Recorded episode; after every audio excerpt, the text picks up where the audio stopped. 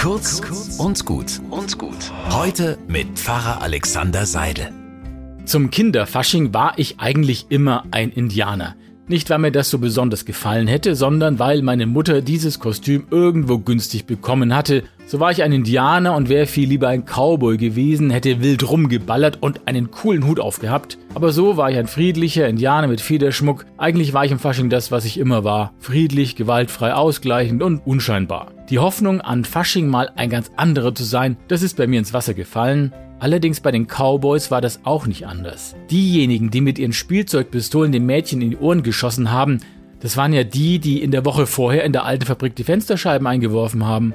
An Fasching sind wir gar nicht so anders. Versteckt in einem Kostüm sind wir die gleichen, aber wir trauen uns vielleicht manches, wozu wir sonst nicht den Mut gehabt hätten. Aber warum brauche ich dazu ein Kostüm? Was hindert mich daran, auch ohne Maskerade so zu sein, wie ich bin, das zu sagen, was ich meine, Sympathie auszudrücken, wo ich sie empfinde? Kostüme, eigentlich brauchen wir sie nicht, weil es besser ist, wenn wir uns nicht verstecken, sondern ganz ehrlich sind, wie wir sind.